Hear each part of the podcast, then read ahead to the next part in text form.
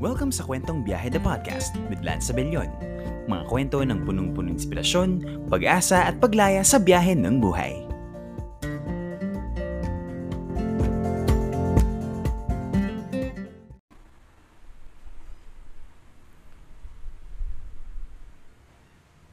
Okay, welcome po sa isa na namang episode ng Kwentong Biyahe the Podcast. Kasama niyo po ako si Lance Abellion. Maraming maraming salamat po sa mga patuloy na tumututok at sumusubaybay sa ating podcast habang tumatagal po. Dumadami po na dumadami ang mga tagapakinig. Maraming maraming salamat po sa inyong suporta. I-follow niyo po ang Kwentong Biyahe the Podcast sa Spotify. Sa Facebook po, meron na rin pong page ang Kwentong Biyahe the Podcast na kung saan po doon po lalabas ang mga susunod na episodes at mga nakarang episodes po ng Kwentong Biyahe the Podcast. At for 11 na tayo guys. Akalain nyo yon So, mukhang mga ngamoy one season tayo. So, sana po ay patuloy nyo pong tutukan at tangkilikin at subaybayan ng ating podcast. So, ayun po. Ang aking pong guest sa episode 11 ay isa sa mga guro ko sa UP Diliman at tuloy po akong naliligayahan na makakapanayam ko po siya ngayong araw na ito. Para po sa episode 11 ng Kwentong Biyahe the Podcast, please welcome Dr. Roel Aguila. So, sir, kumusta po? Okay naman, surviving. Ayun, so um grabe po no, um, masyado masyado na pong mahaba ang tinatakbo ng pandemyang ito, ng quarantine. So, kumusta naman po kayo sir bilang tao? Um, nakakapag liwaliw pa rin po ba kayo kahit pa paano? Nakakapag-enjoy pa rin kasama pamilya? Ano pong ano niyo ngayon?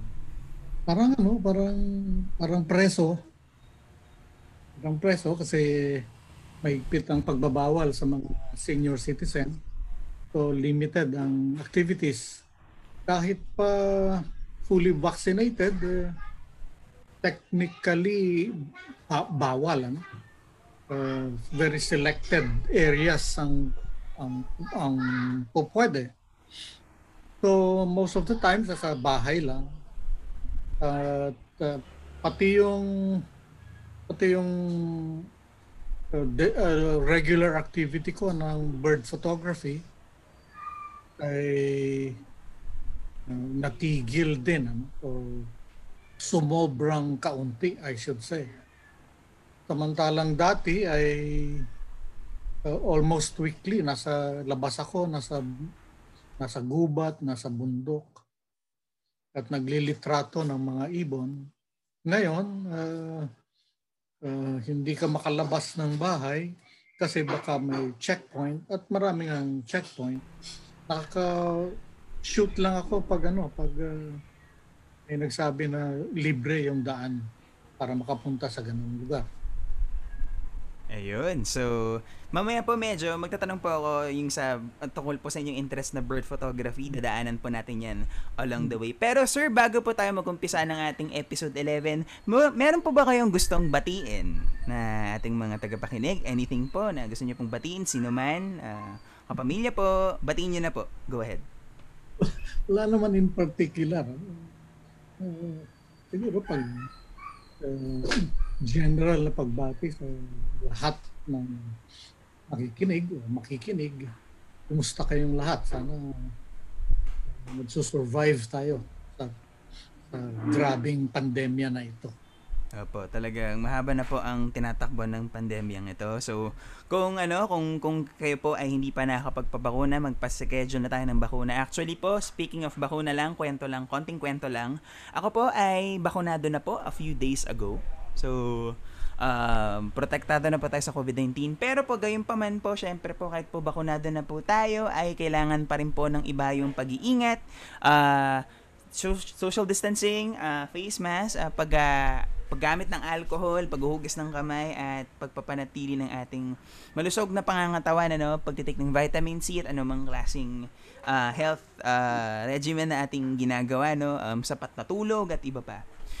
So, ayun, uh, dumako na po tayo sa ating first segment ng ating Kwentong Biyada Podcast. Ito po ang pinamagatang Sino Ka? Na kung saan ito po ang isang segment sa Kwentong Biyada Podcast na magpapakilala po ang ating guest tungkol sa kanyang sarili, kung ano po ang kanyang pinagagagawa sa buhay, at iba pang bagay tungkol sa kanya. So, Sir Roel, sino ka? Pakilala na po kayo sa ating mga tagapakinig. Okay. Si Roel Molina Aguila, almost three years na, malapit na mag three years uh, ng aking retirement. Nag-retire ako almost three years ago. Bagamat retired ako as a teacher sa UP, as regular teacher, I should say, lecturer pa rin ako ngayon. Isang senior lecturer pa rin ako sa uh, UP, particularly sa creative writing in Filipino and literature. Bukod sa uh, pagiging guro, um, matagal na rin akong nagsusulat creatively ng siguro lahat ng forms.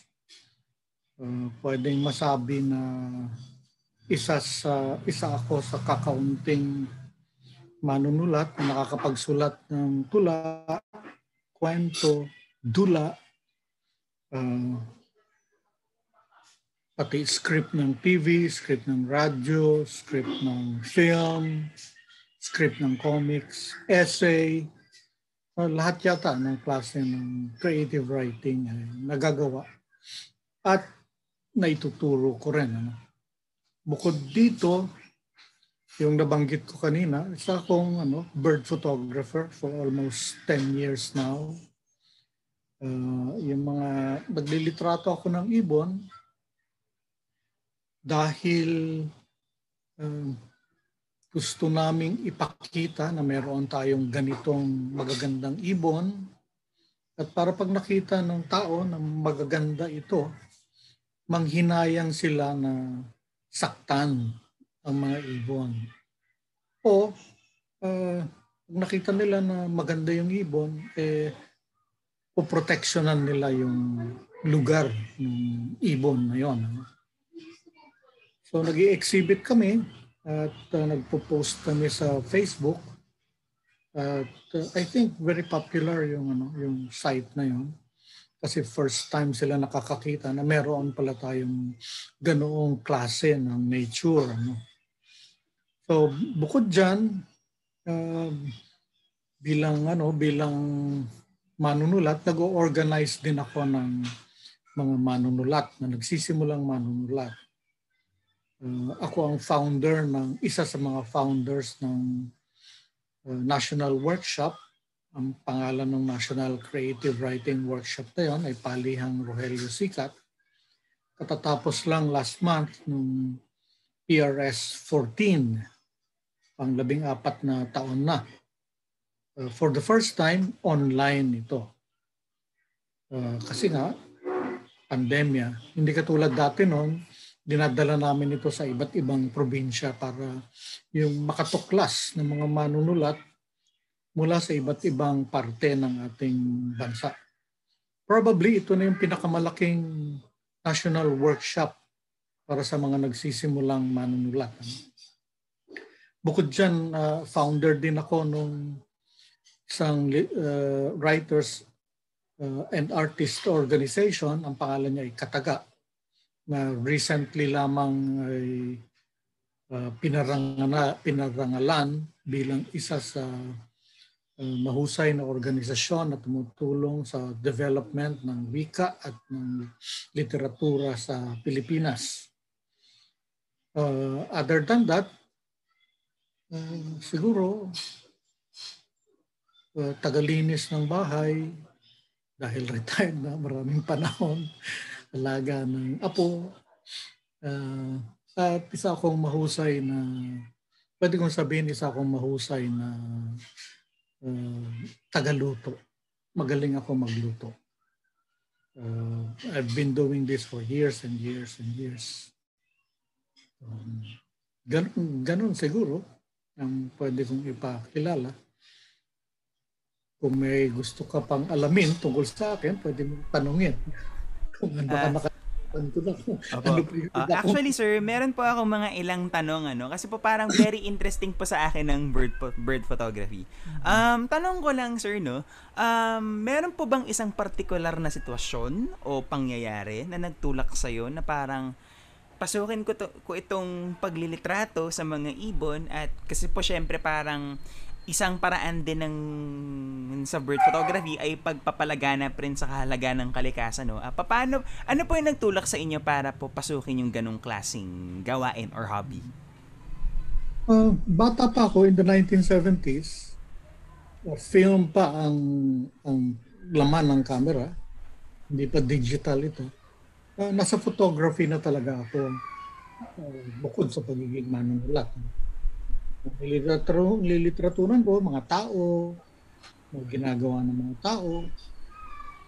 Uh, nung tumagal-tagal, ma, naging busy ako sa napakaraming bagay. Isa sa mga na isang tabi ko ay ang photography. Pero nung uh, siguro mahigit sampung taon na, uh, sabi ko, baka may time na ako na bumalik sa isa sa mga gusto kong uh, dapat ginawa. Uh, nung bata kasi tayo, ang dami-dami nating gustong gawin. Pero habang tumatanda, ang ginawa ko, nag-focus ako dun sa tingin ko ay pinakakaya kong gawin. And that is writing. Uh, before this, nung bata, by bata, I mean college days, and Uh, hindi lang photography. Uh, isa sa mga sikreto ko ay sikreto kasi hindi ninyo alam dahil bata kayo ay kumakanta ako. Uh, yung yung sa mga pub tapos may dala akong gitara tapos kakanta ka babayaran ka ng konti usually for a meal na ganong tipo Nagpipinta rin ako, nag-eskultura. Ang dami kong interest. So nag-decide ako one day, eh, tigil muna yan. Concentrate. So nag-concentrate nga ako sa writing. Then years after, sagot time na para balikan. So isang, isa sa mga una kong binalikan, photography. Tama-tama naman may digital photography na, na mas madali kaysa sa film photography uh, sa film photography, grabe ang adjustment na gagawin mo. Ano? Opening, speed, etc. etc. Saka manual ang focusing. Sa digital photography, parang ano yan, eh, parang instamatic, parang automatic lahat, karamihan. So bumili ako ng ano ng, ng digital uh, camera. And then isang ugali ko, maakyat ako sa bubong ng bahay namin pag umaga bag, siguro mga 5.30, 6 o'clock. Magkakape doon, tapos isusulat ko yung anong gagawin ko for the day. Habang nagkakape at masarap yung hangin. Eh, maraming puno doon sa tabi namin. May dumapong ibon na nakakapagtaka. Sabi ko, first time ako nakakita ng ganitong ibon. Uh, black and white.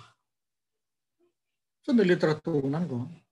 Tapos pina, uh, tuwan-tuwa ako kasi wow, meron pala nito. Mamaya may yellow and black. Mamaya may red. Mamaya may black na black. Nakaupo lang ako doon sa, no, sa, sa bubong. Uh, mga dalawampung klase, iba't ibang klase na ano, ang nakikita ko. Dati ang alam lang nating ibon, Maya. Pag alam mo Maya. Aba. Hmm. Maya.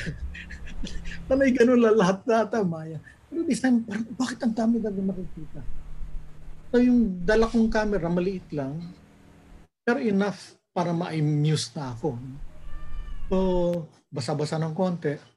Uh, sige nga, bumili nga ako ng mas matino. So, bumili ako ng medyo mahabang lente. Kailangan mo kasi ng mahaba yung lente. Kasi hindi mo naman hindi mo naman malalapitan yung ibon eh paglapitan mo yan, dililipad na yan. So you need a longer lens. Tamang-tama naman, may nakaibigan.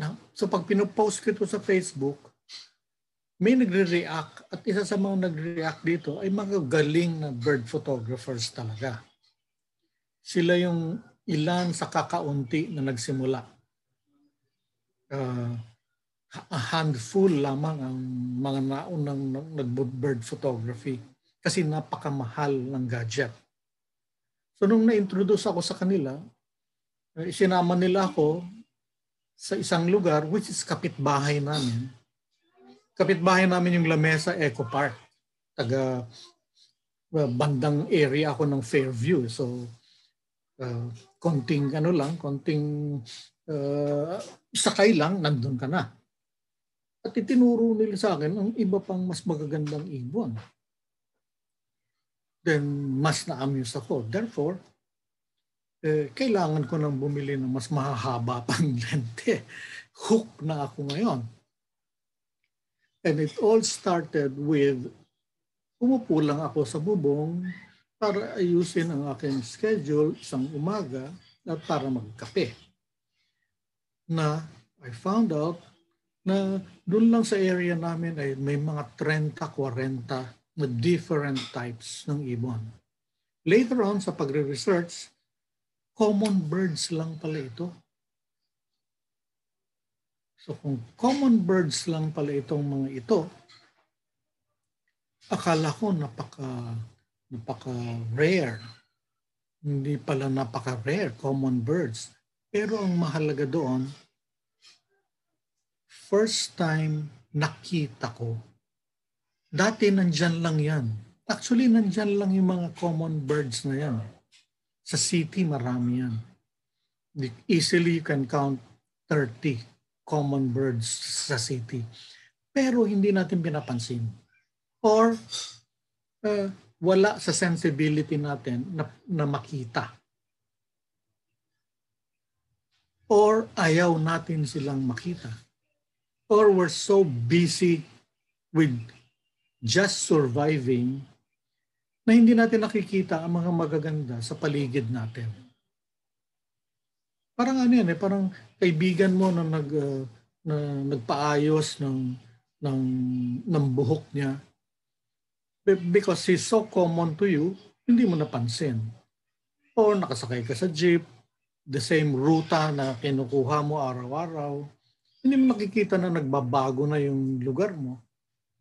Ganon din sa mga ibon. Nandyan lang sila and yet hindi natin nakikita. So, nung nagsimula na ako dyan, wow, uh, hook, hook na ako dyan. Uh, and it's also a very good exercise. Kasi maglalakad ka and it's a very good test for your patience kasi hihintayin mo sila.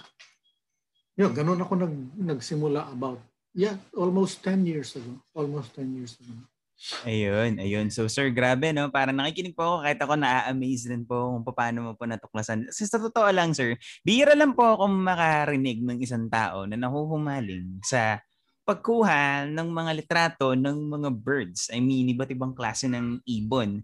Kumbaga, it, dito ko nila na-realize na, oo nga, no, parang yung mga, sip, yung mga tipong maliliit lang na mga bagay sa paligid natin, hindi po natin na-appreciate madalas eh. Parang, oh, parang sinasabi natin, ah, maliit lang yan. Pero ang totoo po nun, maliit man, maliit man siya na bagay or isang particular na maliit na species or creature, meron silang silbi, meron silang pakinabang, meron silang buhay, 'di ba? Meron silang sariling buhay, uh, ganap ganap sa mundo, ganyan ganyan ganyan ganyan.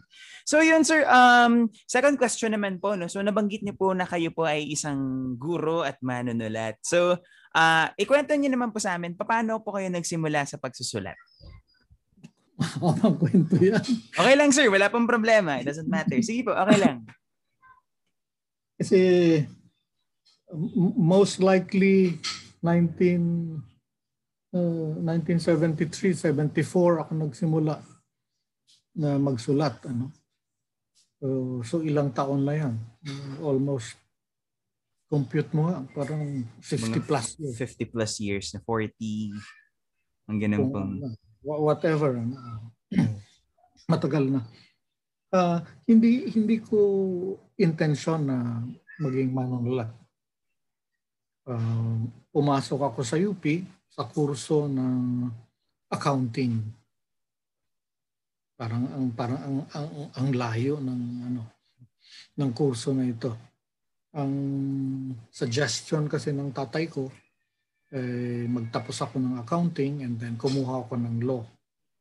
So accountant lawyer, ang gusto niya sa akin. Eh, ang problema, uh, by 1972, pumasok ako ng UP ng 70, 19, exactly 1970, pinaka pinaka makulay na dekada. By 1972, uh, bored ako sa accounting. Napaka-predictable. Pag inad mo ito at ito, ito ang lalabas. Pag binalanse mo ito, ito. Of course, mas complicated pa talaga ang accounting dyan. Ano? Pero sa simula, yun ang parang parang kayang i-predict eh. Kasi computable eh. So, naghahanap ako ng isang kurso ng uh, pwede ko rin i-express yung sarili ko. At hindi ako makapag-express ng sarili sa accounting. Magaling ako sa math and sciences. Uh, lalo nung high school. Kaya siguro yun ang suggestion ng, ng tatay ko. Eh, at sa pagmamayabang, talagang iniyayabang ko. Eh, valedictorian ako nung high school. Kaya ganong kataas din yung gusto ng tatay ko sa akin. Um, pero nung gusto ko nang sundan yung gusto ko, um, hindi ganong kadali. Kasi nagalit. Siyempre magagalit ang magulang mo. Pero I stood by dun sa gusto ko. So may clash. May clash yan eh uh, typical ito sa siguro lahat ng nag-aaral. May balak ang magulang, may gusto ang, ang anak.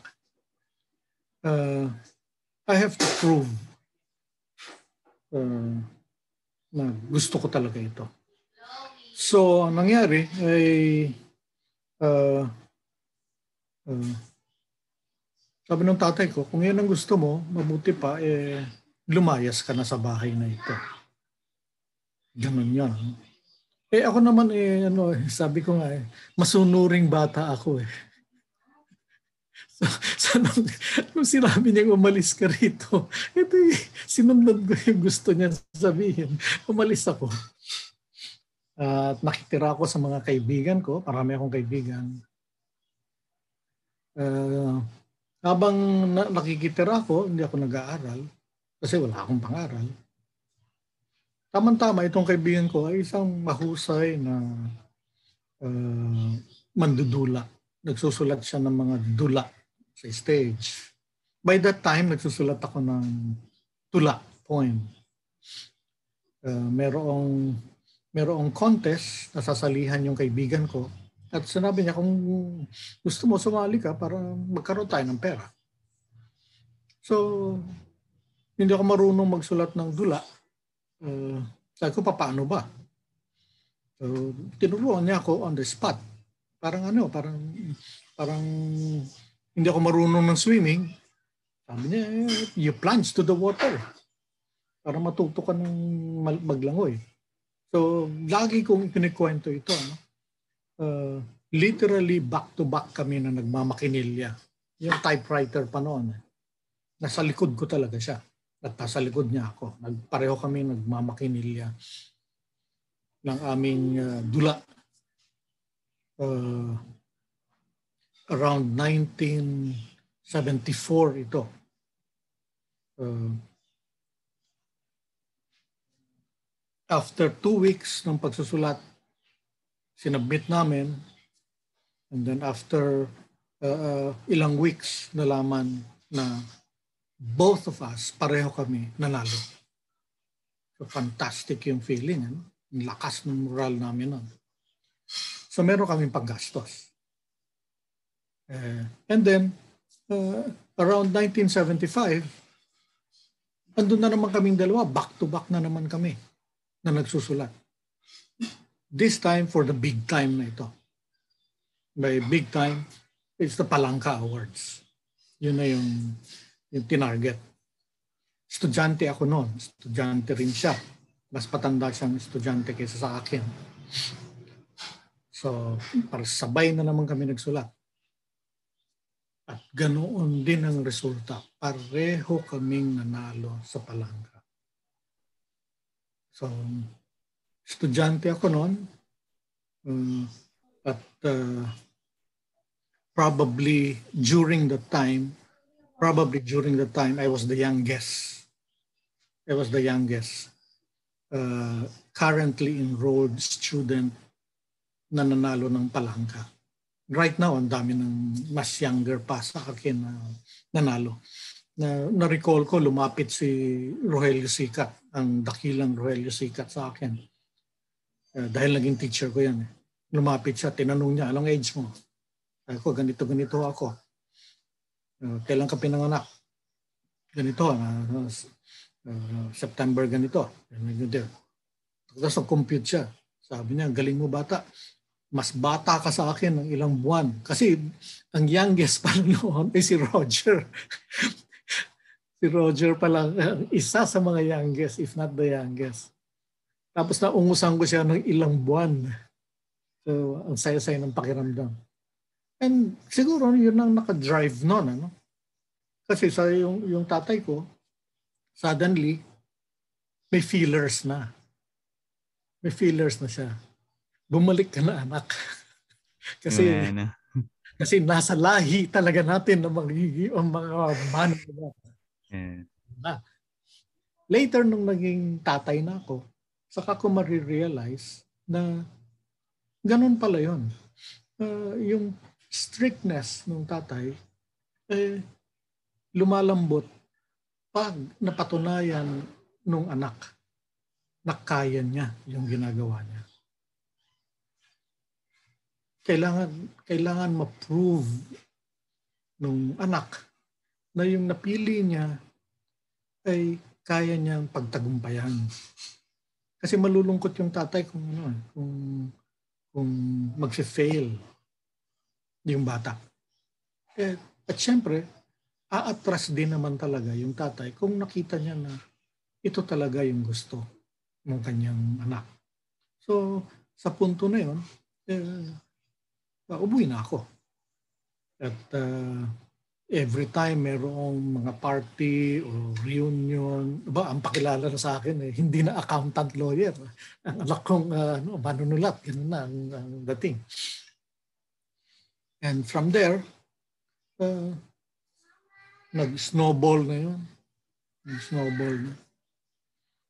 Yun, stretch of ano, sunod-sunod na yung pagpapanalo ko ng, ng mga, sa mga contest. Sunod-sunod na yung napapublish ako sa ganito. Sunod-sunod na yung uh, by, by 1976, 7, 76, 77, pasok na ako sa television as scriptwriter and pasok na ako sa scene as scriptwriter for for film. Uh, halos halos magkasabayan kami ni Ricky Lee noong panahon na yun. Um, ang problem is nagkaroon ako ng uh, isa sa mga sinulat kong film uh, from the original first script of Luwalhati Bautista, ang dakilang Luwalhati Bautista, na ni-revise ko yung script niya. At ipinalabas ng 1977, I think. Uh, 76, 77, uh, hindi ko agad maano. ang title ay Sakada. Si Ben Cervantes ang director it was martial law nung panahon na yun. Hindi nagustuhan ng martial law regime yung film na Sakada at binan ito. Binan kasi nagpakita ito ng social reality. Now, we, we, yung film hindi nag instigate ng violence ito. Ha? Nagpakita lamang ito ng ganito ang condition ng mga sakada ngayon enough na yon para uh, iban. At pag-ban ng film, binan din si Ben Cervantes at saka kami. Wow. Dami so pala. It, uh, so it took a while took a while bago makakuha uli ng ng project. Apo.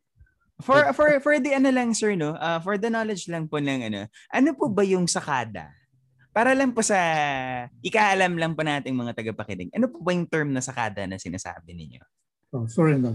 Yung sakada, mga ano ito, mga seasonal uh, worker sa plantation ng tubo, oh. ng sugar cane. Okay. Uh, ang pinakamarami nito ay sa Negros.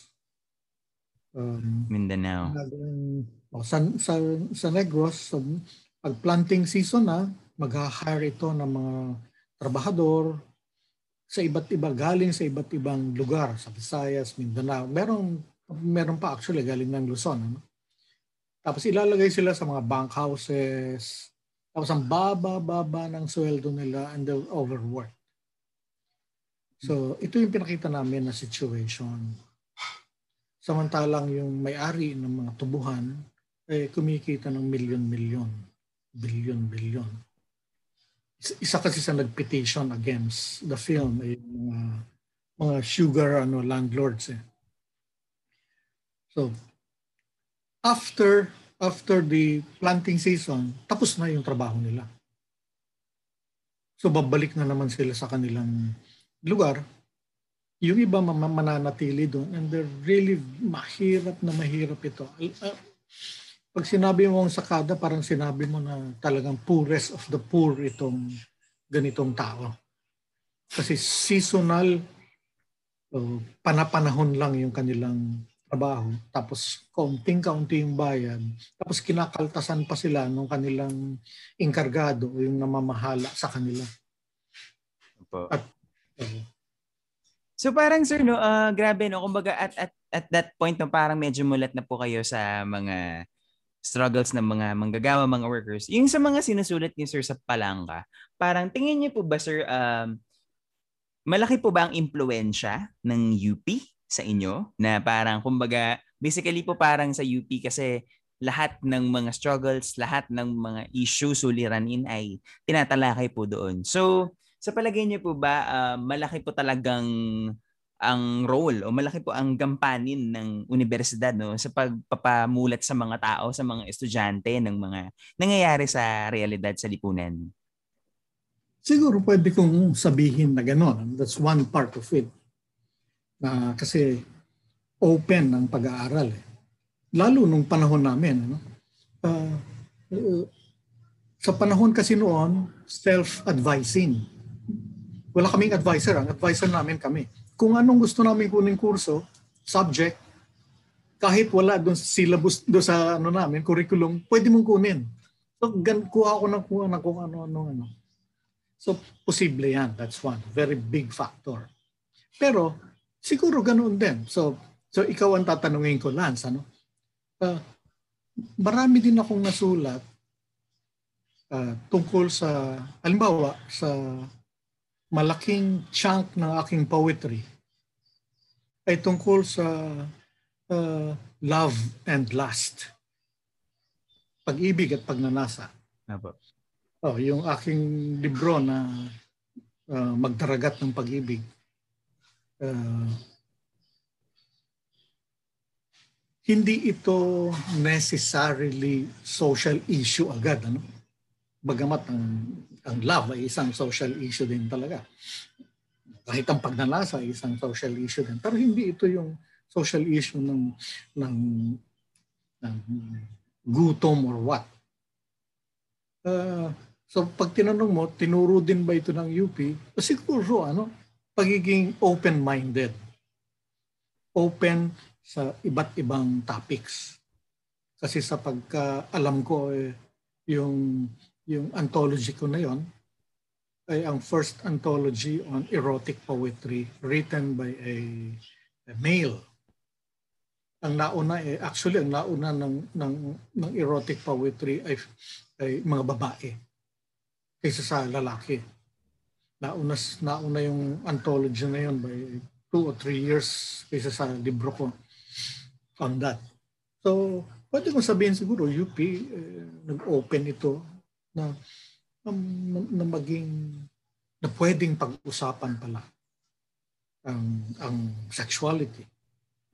So, kung ganyan, uh, then malaki ang influence sa akin ng, ng UP on that. Mm-hmm.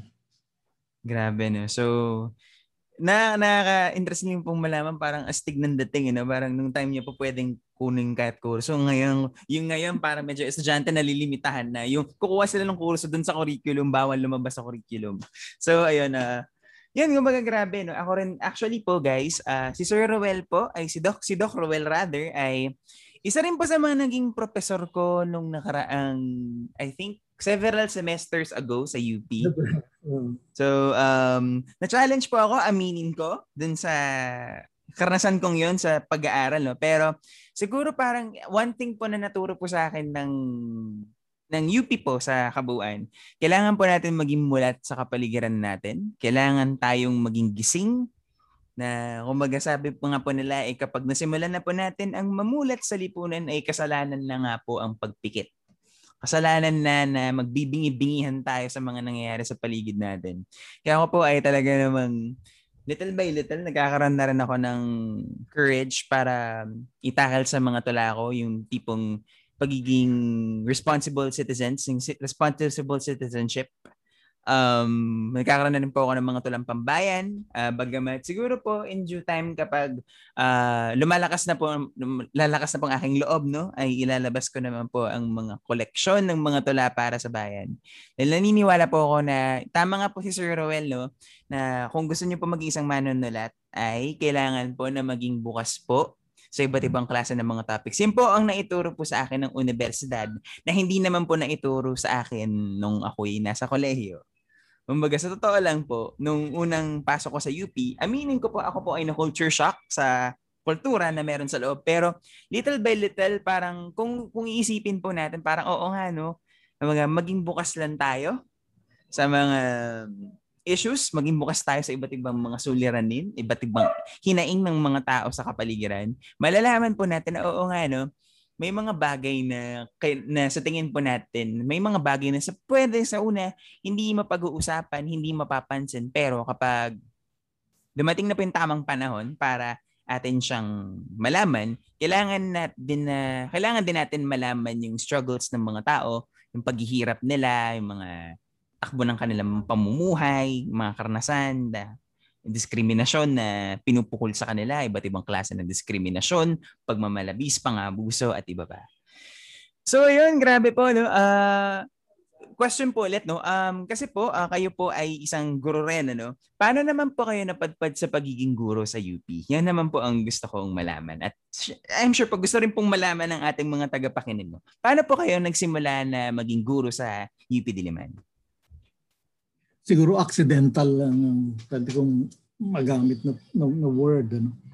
Nung I have to trace back pagka-grad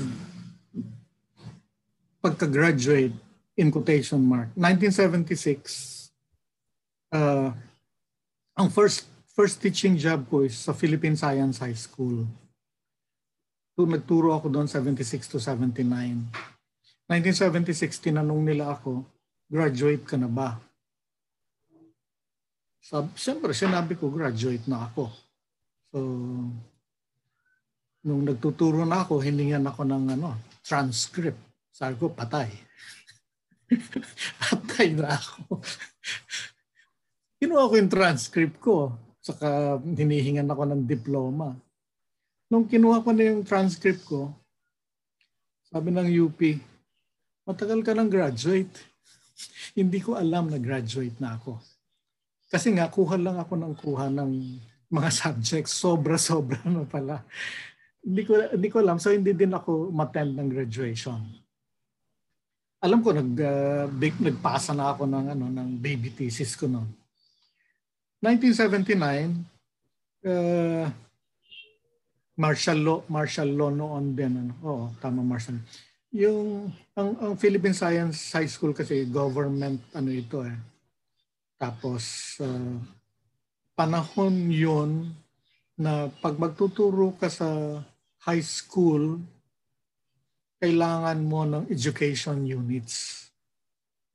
Eh hindi naman ako education major.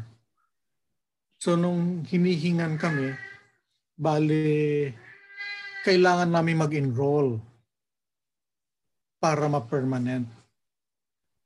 Ang stand ko, sa ko, no, hindi na lang.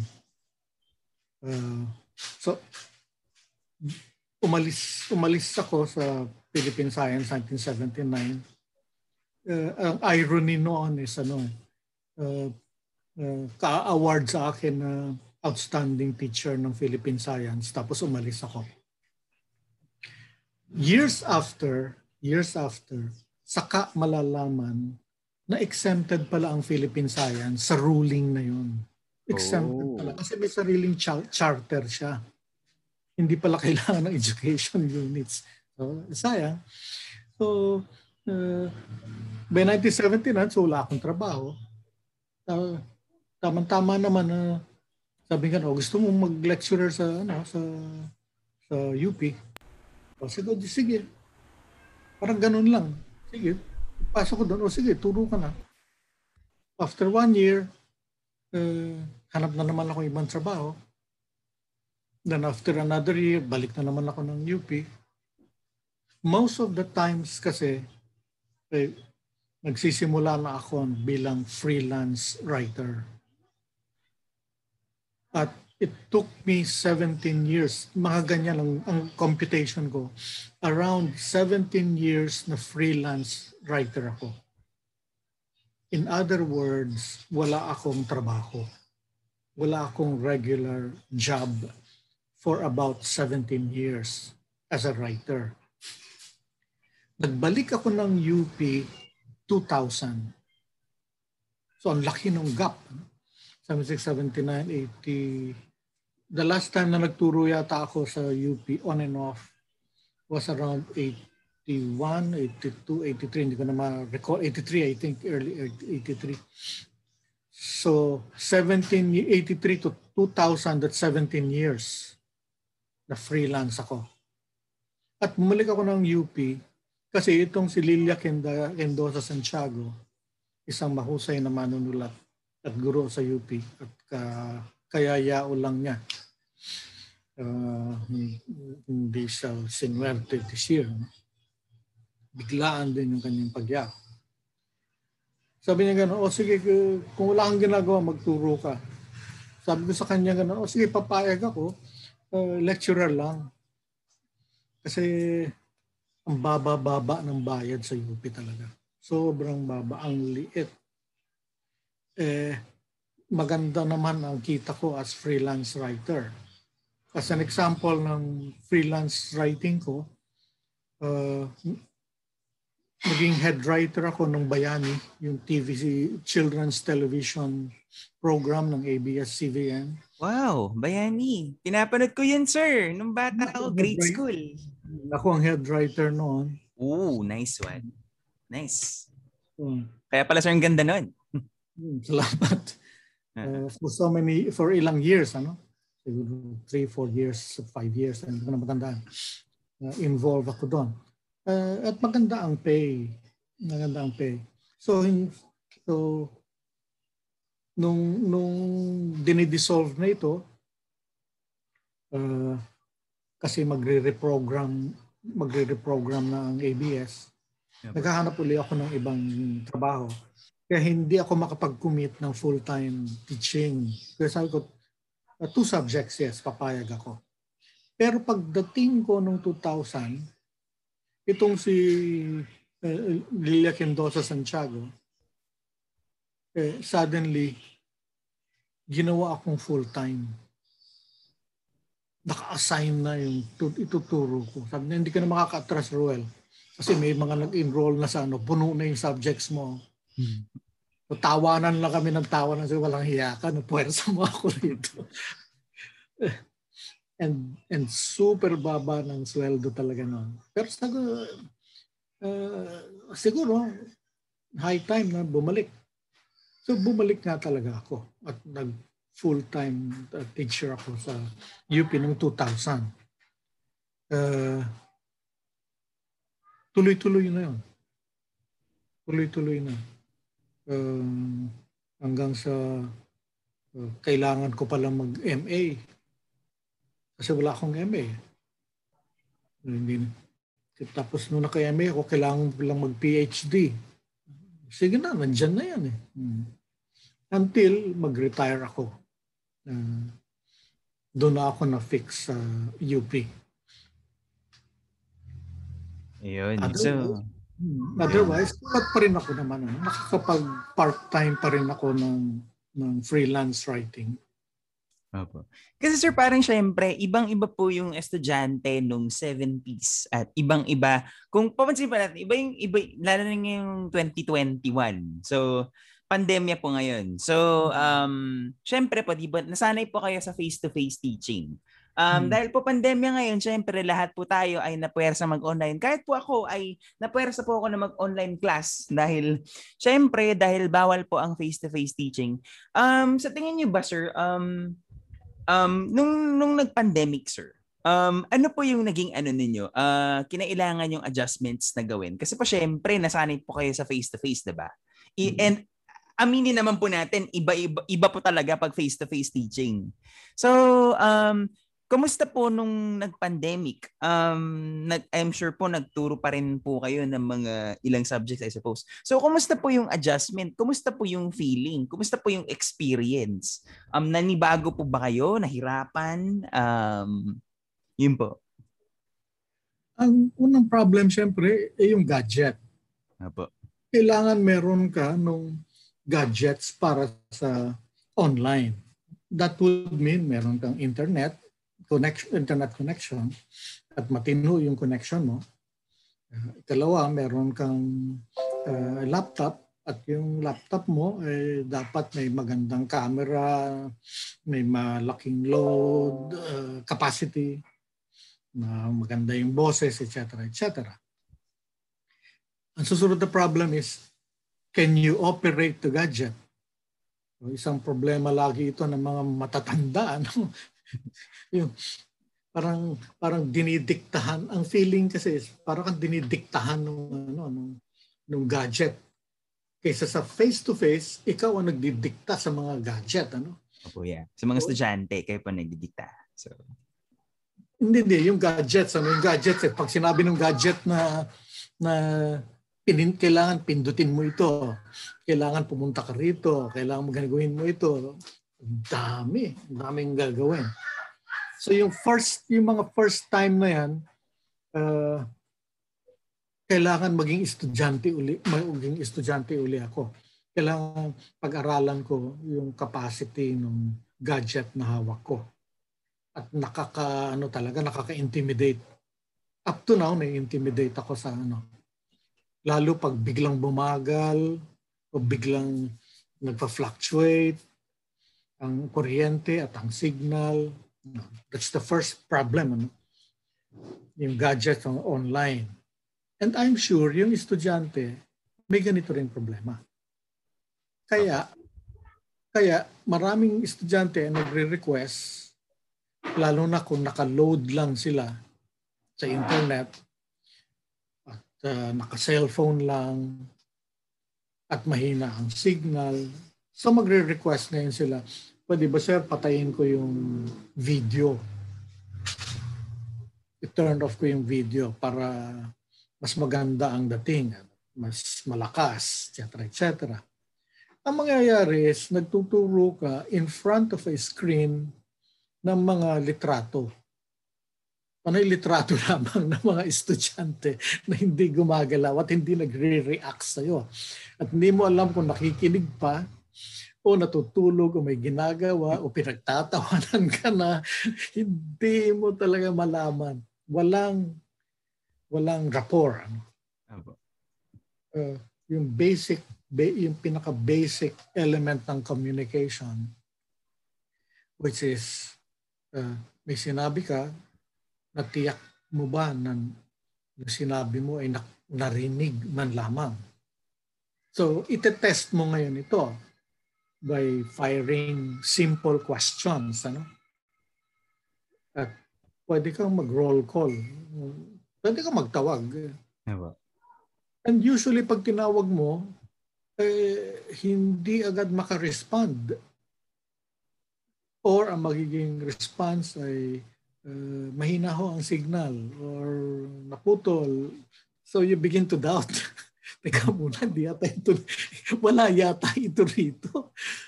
You begin to doubt na gano'n. Even yung, yung provision na, na pwede ka makipag magbigay ng message o mag-chat habang nag habang nag uh, ito nagsasalitaan tayo. Oo. Eh wala rin. So, Oo. malaking problem nun. Ano? Malaking problem. Hindi mo ma-assure that you are uh, getting through. Uh, kasi wala kang way to check. Sa face-to-face, eh, titigan mo lang. Eh. Opo. O lapitan mo lang. Yung ganong tipo. Ito, kung naka-turn off ang video niya at ang sound niya, wala. Wala, walang mangyayari sa inyo. Apo. Sinasabi, unmute, unmute ka, nakamute ka, nakamute ka. Yung, mga ganun pong klaseng ano, statements. makikita ko talaga ito uh, kahit nakikinig yung estudyante, kahit sabihin natin, wala siyang video, naka-mute siya, let's say nakikinig talaga siya. Yung, yung level ng perception, ng understanding uh, nung, nung estudyante, kasi nakatunga nga lang siya. Yung, wala yung presence ng isang community. Eh yung absorption ay sa tingin ko mas naglo-lower. Mas lu- lumiliit. Wala kasi yung pressure ng community. Apo. Malaking bagay yun. Ano? Sa klase. Unlike po kapag face-to-face talagang halimbawa, nagtinginan yung mga kaklase mo sa'yo, kailangan talaga ano, makinig ka o Sumagot. ka o mga ganong, mga ganong tipo. And nagmamanifest. Apo. Kasi pag meron pinagawa, eh hindi sila makakagawa. At sasabihin kong ganoon, eh, na, na-lecture ko ito. Nabanggit ko ito sa lecture nung last time ganito, ganito. At hindi ma-recall. Yeah. Medyo, doon po, Ganun talaga. kakaroon po ng gap, no? Oo, oo. Oh, yun. So yun nga po talaga, eh. actually yun nga po na-encounter ko po yung mga may mga may mga estudyante po na nasa grade school na umabot po sa punto na umakyat pa ng bubong, umakyat pa ng bundok para lang po makasagap ng signal. Lalo na po sa mga probinsya, no? Um, yun po talaga, kumbaga, well, nami-miss po talaga natin ang face-to-face meeting pero ganun po talaga, meron pong hadlang na nagtutulak sa atin para wag munang gawin ito kaya sana na lang no? Ah, matapos na lang itong pandemya na, na kung saan na pag natapos na pandemya makabalik na po sa normal ang lahat.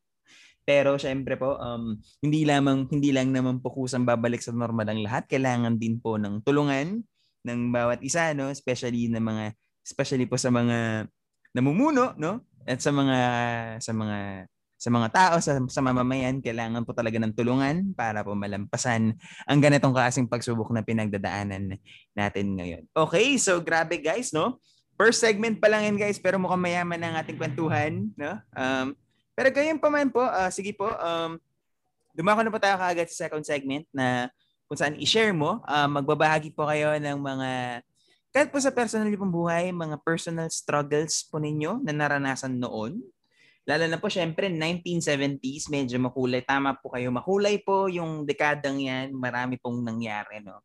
So, ayun po. Uh, meron po ba kayong isa o isang kahit po isang karanasan lang na naalala niyo po nung panahon ninyo na talagang sobra po kayong hirap sobra po kayong nag-struggle, hindi niyo po alam ang gagawin ninyo. Uh, meron po ba kayong nare-recall na experiences?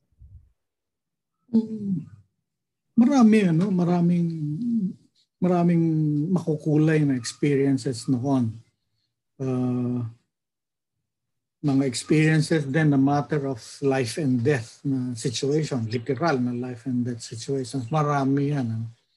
Pero yung punto na feeling na wala akong magagawa, parang hindi ko na-experience yon. Mas tinitingnan ko kasi ang mga problema bilang challenges na dapat harapin.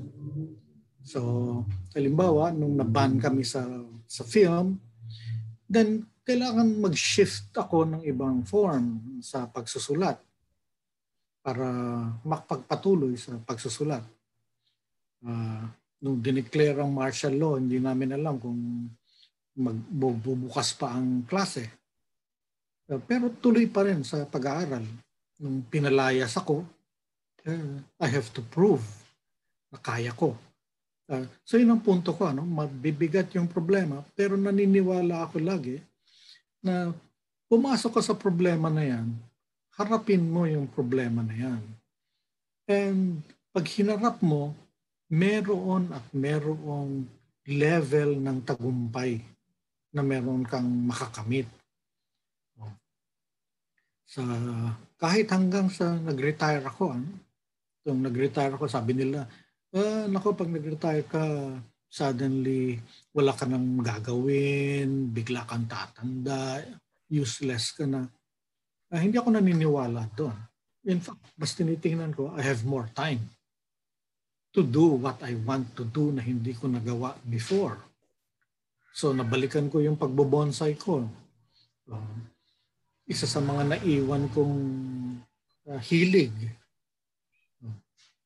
uh, mas nagkaroon ako ng ng time para maglinis ng, ng file at mas marami akong time sa pagsusulat ngayon. Um, ganon din nung nagkaroon ng uh, pamilya.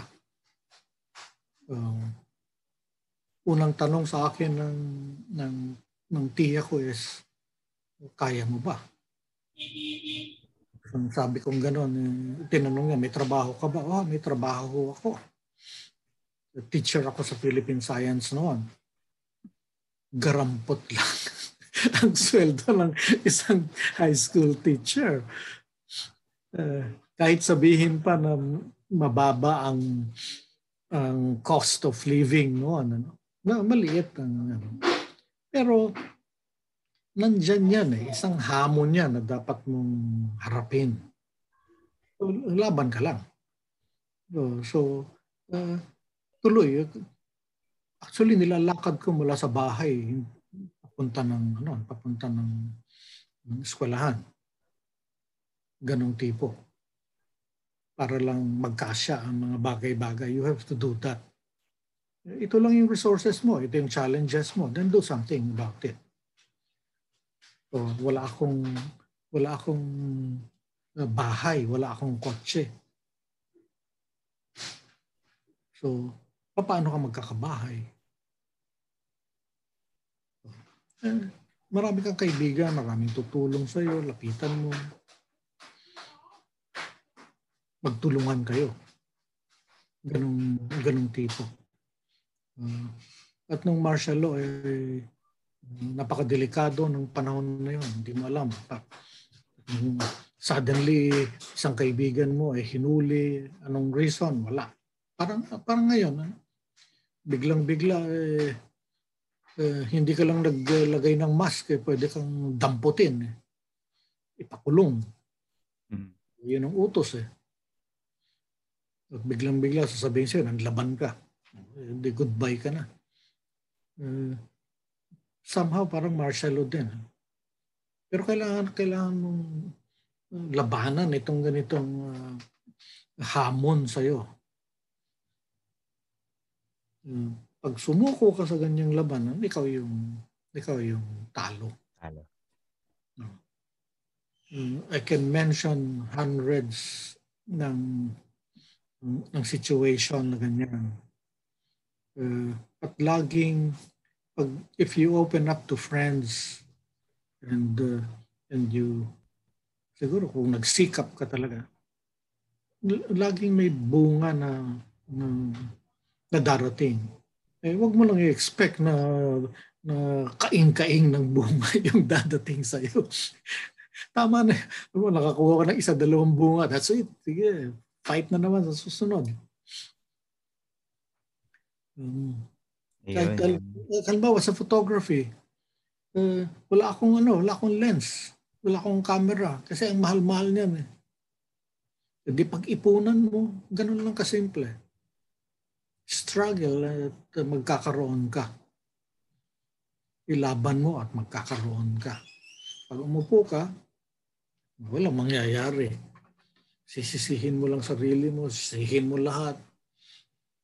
Para kang uh, yung tao na pag nagkakamali, sinisisi lahat ng tao. Mm. Set yung sarili niya. Kasi hindi, ayaw niya tingnan na, uh, ayaw niya mag-struggle, ayaw lumaban. Galing. So mga parang minsan kailangan mong pag nag-struggle ka, hindi mo hindi hindi pwedeng petek-petek ka lang meron kang kailangan gawin. Hmm. Ganda po nun, sir. Kung magandang takeaway nun. No? Mag, uh, kung meron kang gusto na bagay, ang nakuha ko po dito sa pag-uusap natin, kung meron ka pong isang bagay na gusto, kailangan mong ipaglaban at kailangan mong patunayan sa mga tao na kaya mong gawin. So yun, uh, advice ko sa mga kabataan. So yun, uh, advice natin. So kung meron kang gustong isang bagay, make sure na kaya niyong ipaglaban at kaya niyong panindigan yan.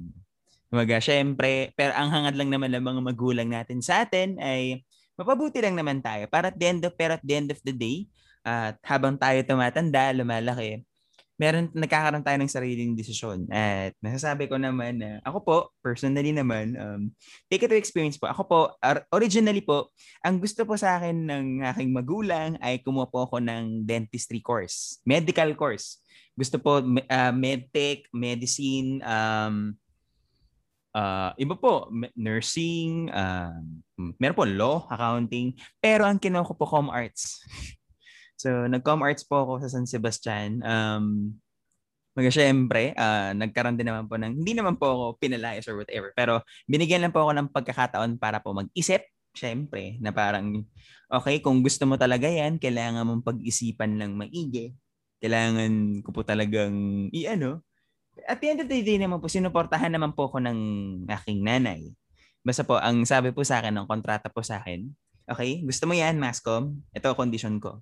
Walang magsa-summer at hindi ka dapat bumagsak. So ako po talaga, parang okay, sige, game. Ako po talagang ginalingan ko po talaga sa eskwela. Uh, nung time na po nung college ako, nag-produce po kami ng mga projects gumagawa po kami ng mga TV shows, nag-shoot po kami ng mga film film projects po namin nung college at nakita naman po ng nanay ko na nagpo-flourish naman po ako, nag-flying colors. So, maga, tama po kayo, sir. Parang same din po ng ano. Kumbaga, unless makita po ng magulang or makita po ng mahal natin sa buhay na, na kinuha po natin yung gusto natin at nagtagumpay po tayo dun sa gusto nating gawin, doon po nila ma-realize na, oo nga, kaya nga niya.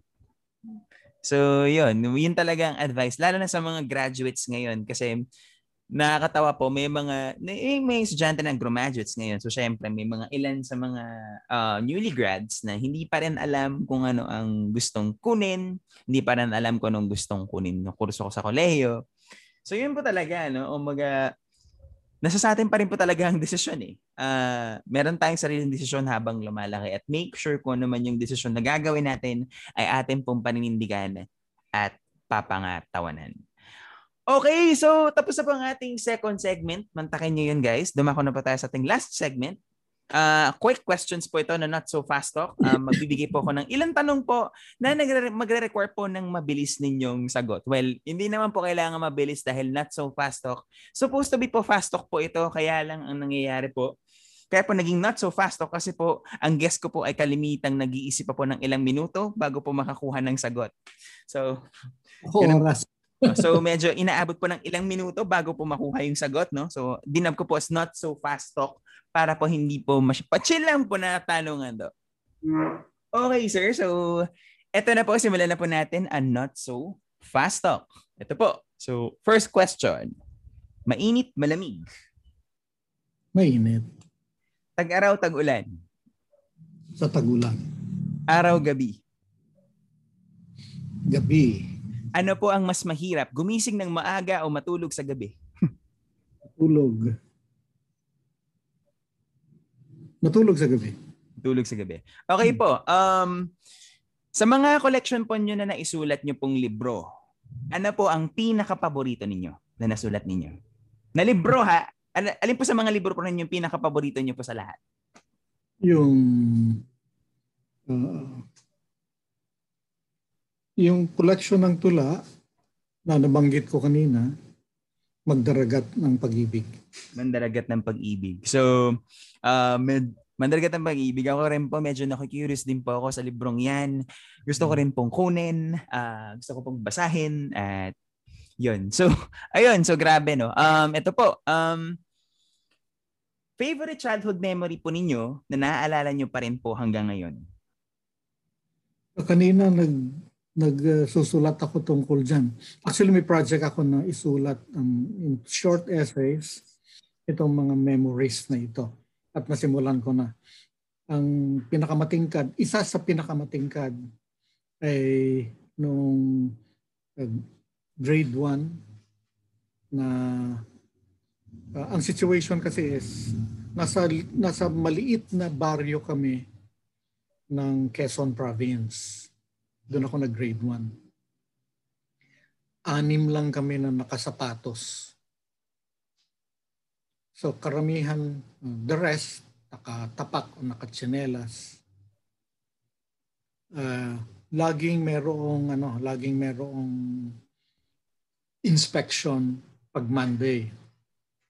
Yung i-inspect yung kuko, yung panyo, tapos yung buhok. Naalala ko, meron akong ganyan experience sir pag lunes, di ba? Um, kahit pang grade school, inspectionin po yung buhok kung bagong gupit, yung kuko. Meron Nabutan ko yan, sir. Meron din yan ng grade school ako, sir. Inspectionin yung paa, di ba? Kuko sa paa. What do you expect na kaklase mo ay anak ng mga magsasaka uh, sabi ko nga, anim lang kami nakasapatos. So, marurumi talaga sila. Ganong tipo. Ito mga later na realization ko na.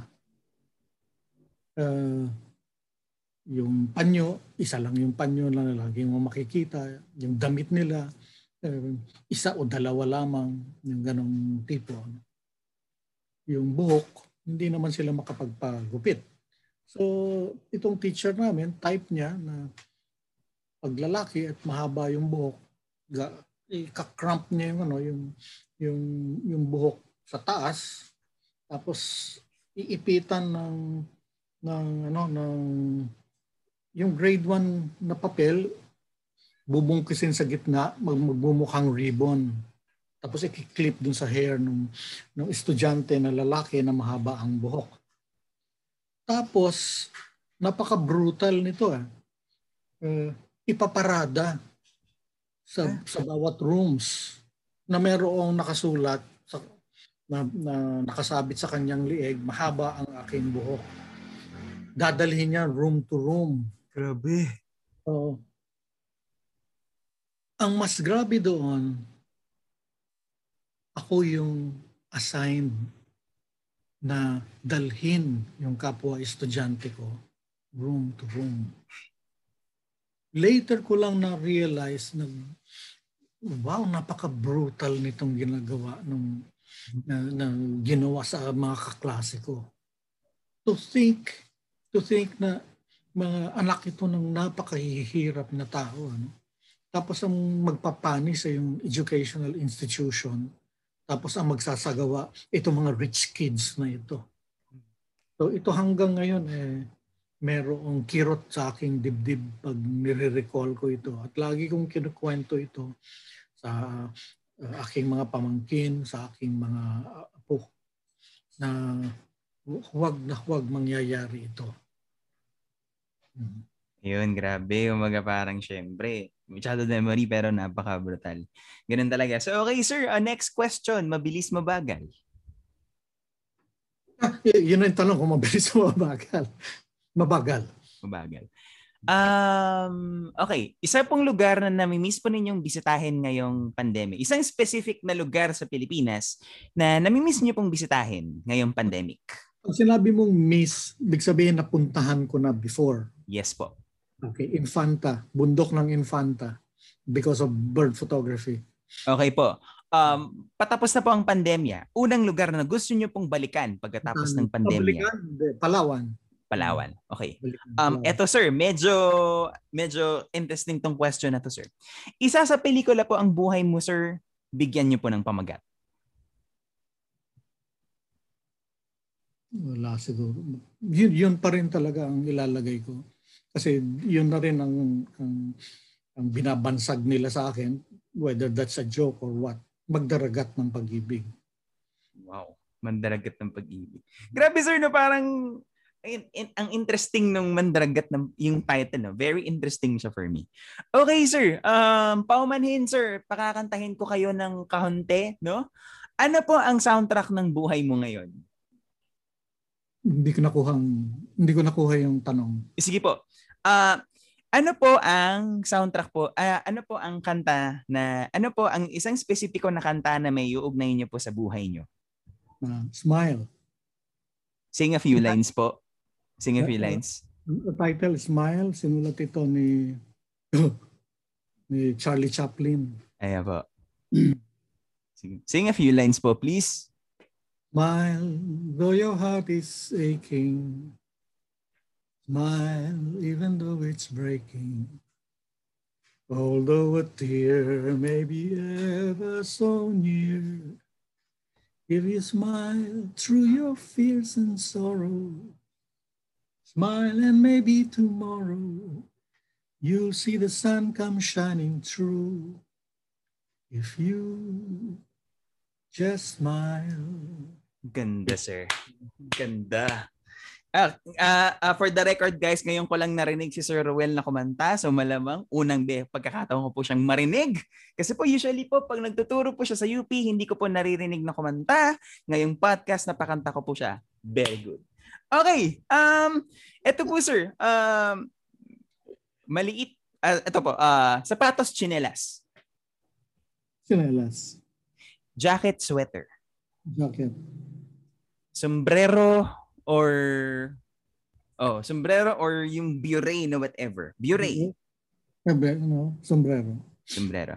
Okay, sir. Um, ganito po. Um, kung meron po kayong makakasama na isang manonolat ulit na either kung meron po kayong isang manonolat na gusto niyo pong makasama ulit na matagal niyo na pong hindi nakikita, sino siya?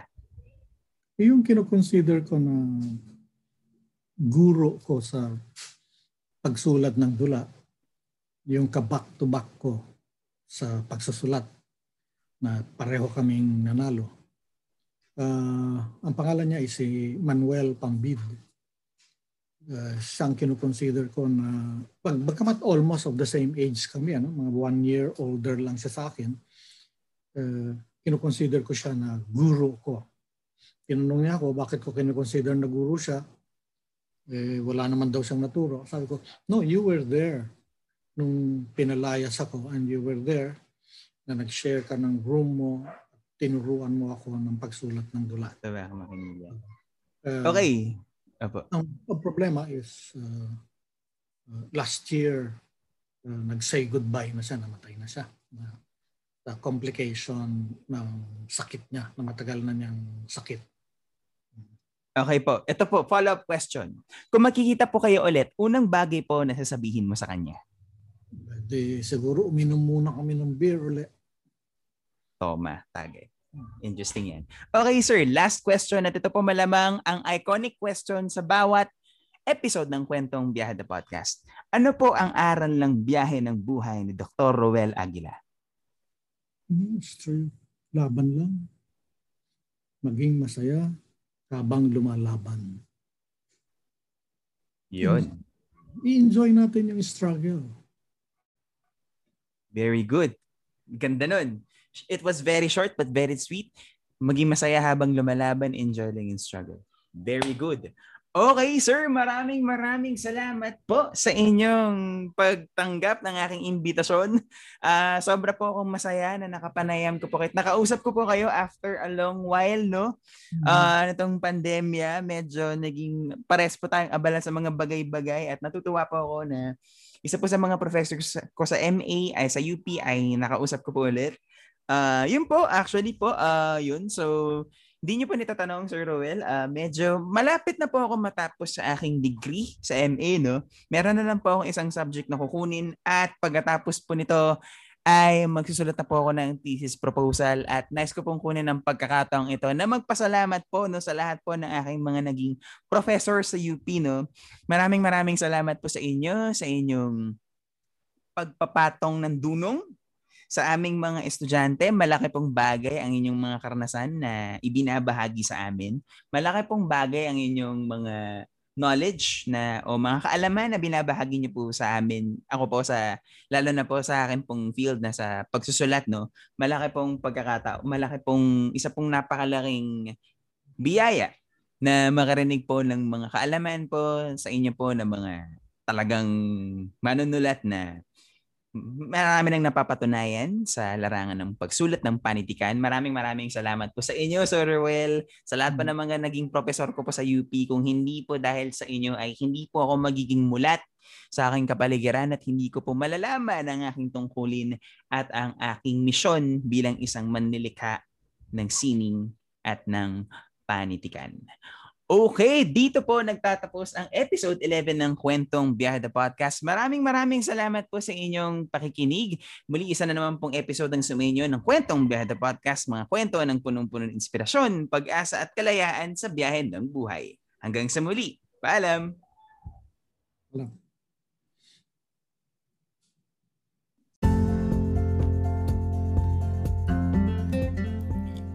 At sumayin nyo na naman ang isa na namang episode ng Kwentong the Podcast. Maraming salamat sa inyong pakikinig. Hanggang sa muli!